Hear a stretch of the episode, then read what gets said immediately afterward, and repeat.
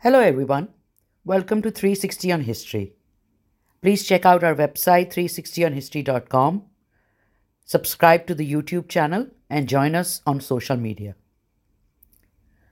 In the first episode of the TV show Vikings, a bunch of Vikings set out for that island across the North Sea, which we now know as England. They landed on a smaller island called Lindisfarne that had a monastery which they destroyed. That part of the show was true. The Vikings did come across to England, and their first stop was a small island on the northeastern coast of England, an island known as Lindisfarne. Its old Celtic name was Medcaut, and I just went to see it. The Vikings had landed on Lindisfarne on and off in the 8th century AD. However, their most significant visit was in 793 AD. According to the Anglo Saxon Chronicle, quote, this year came dreadful forewarnings over the land of the Northumbrians, terrifying the people most woefully. These were immense sheets of light rushing through the air, and whirlwinds and fiery dragons flying across the firmament. These tremendous tokens were soon followed by a great famine, and not long after, on the sixth day, before the Ides of January in the same year, the harrowing inroads of heathen men made lamentable havoc in the Church of God in Holy Island by rapine and slaughter. Unquote. The Viking invasion in 793 AD was barbaric and savage. They massacred the Christian monks that lived there and carried prisoners off to their ships to be taken back home as slaves. This effectively started the Viking Age in England. However, Lindisfarne or Holy Island had been inhabited before that. Middle Stone Age people were here from about 8000 BC, and New Stone Age people from 3000 BC. We know this from the rubbish that they left behind. During the Roman Empire, Britons probably had a village there as well. Since the 7th century AD, this island became a holy one. The story begins with the fatherless and exiled children of Aethelfrid, Anglo Saxon king of Northumbria, recently killed in battle. The children, children were sent off to the island of Iona on the west coast of Scotland. Iona was home to a monastery of Irish monks, but the four children were not Christian. The monks, however, took care of them and then baptized them. One of the children, Oswald, decided to take back his father's kingdom on the Northumbrian coast. When he became king, and one of the most powerful ones of all the northern kings at that, he asked the monks of Iona to send missionaries to convert the pagan people of Northumbria.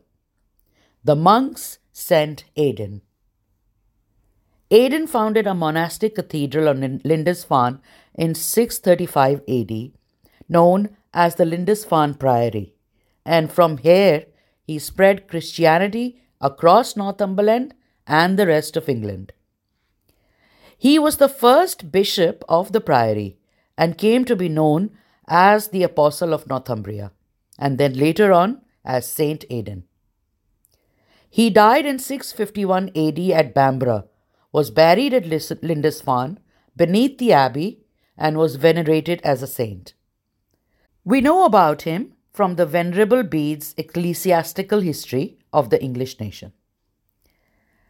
The same year that St. Aidan founded the priory at Lindisfarne, that is 635 AD, another boy known as Cuthbert was born.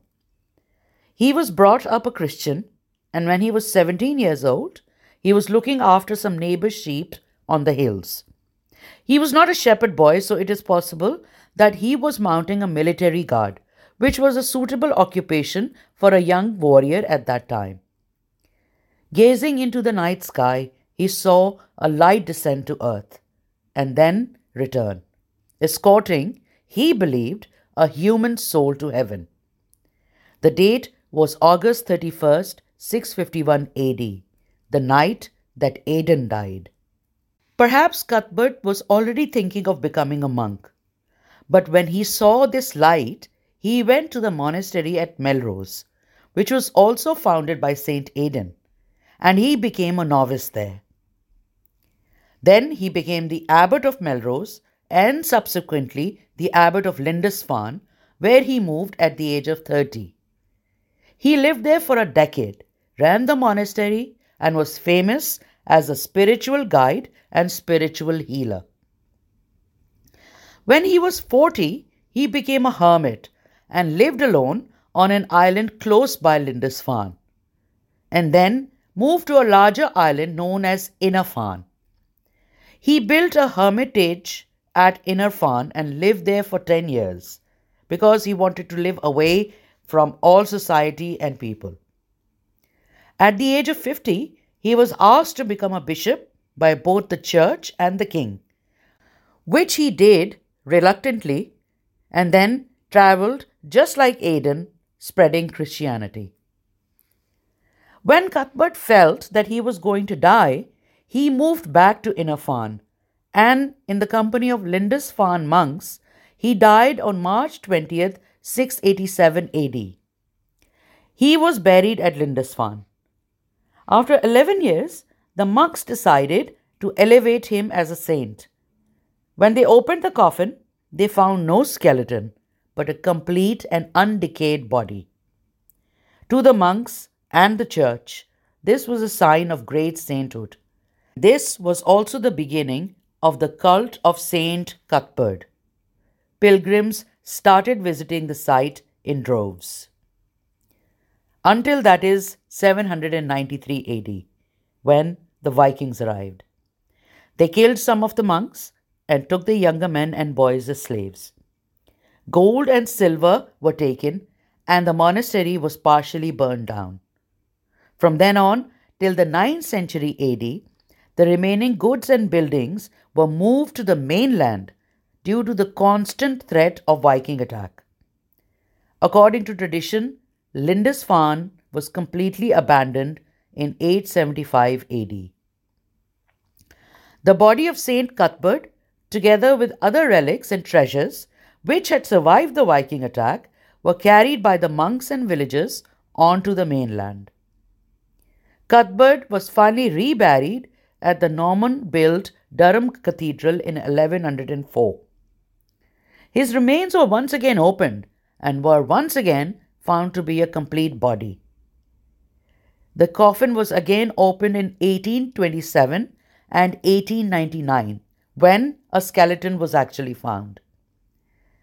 They were reburied at the same place at Durham Cathedral, and this area is now the site of pilgrimage to this day. After 1104, the Durham monks re established a priory on Lindisfarne, which also remains a site of pilgrimage and prayer. They built a richly decorated priory church in 1150, the ruins of which still stand with their famous rainbow arch. It really is an amazing sight, and I recommend that you go see it. The small community of monks lived quietly on Holy Island until the suppression of the monasteries in 1537 by King Henry VIII. There are also three churches on the island which offer daily worship and are also worth a look. During the 11 years that Cuthbert was buried in Lindisfarne, before his elevation, it is believed that the Lindisfarne Gospels were written. They may have been written in honor of the event of his elevation, in fact. The two covers of the beautiful Gospels have vanished, but the manuscript itself has survived. They are now part of the collection at the British Library in London. I still have to see the Gospels, but the experience at Lindisfarne, with its amazing coastline and the um, remains of the priory, as well as the churches, was indeed amazing. There is also a castle high atop a cliff. It is a 16th century castle and was much altered by Sir Edwin Lutyens in 1901. To get to Lindisfarne from the mainland, you must cross a causeway which floods at high tide. So, you have to check the ch- tide timings to cross. There is also an ancient pilgrim's path that runs over sand and mud flats and which is also covered with water at high tide. I would highly recommend visiting this island. It really is a treat. Thank you for joining me on 360 on History. See you next time.